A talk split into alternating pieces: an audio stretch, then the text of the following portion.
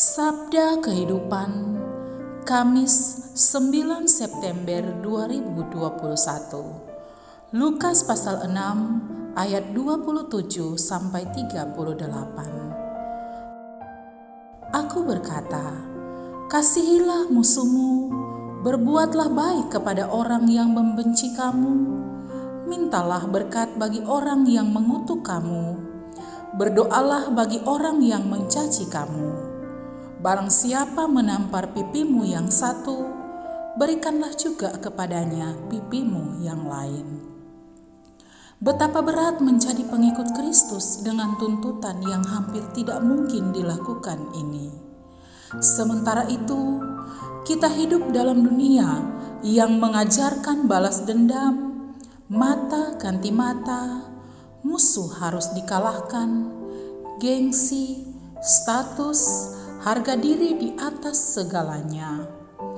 Bagaimana mungkin kita memberikan pipi kiri bila ditampar pipi kanan, atau memohonkan berkat bagi orang yang membenci, mencaci, dan mengutuk kita? Bukankah wajar kalau orang-orang itu kita hapus dari daftar teman? Bukankah kita akan dianggap bodoh bila mengalah dan membiarkan diri teraniaya? Demikianlah kita akan berhadapan dengan pertanyaan-pertanyaan yang datang dari diri sendiri, menentang apa yang diminta Yesus untuk kita lakukan. Tapi bukan Yesus kalau ia hanya mengajar saja.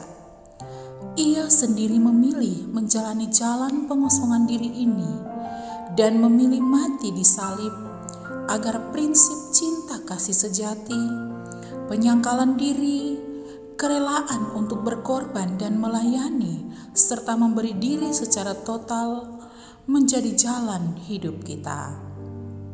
Dengan kata lain, menjadi seperti Yesus itulah maksud utama perutusan kita di dunia ini yang terus kita perjuangkan. Memang kita tak mampu bila mengandalkan kekuatan sendiri Yesuslah sumber kekuatan kita.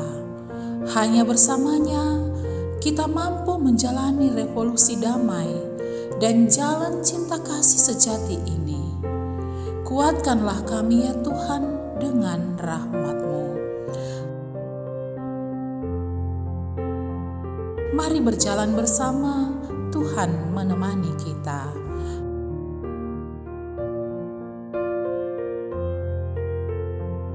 Pastor Revi Tanot BR.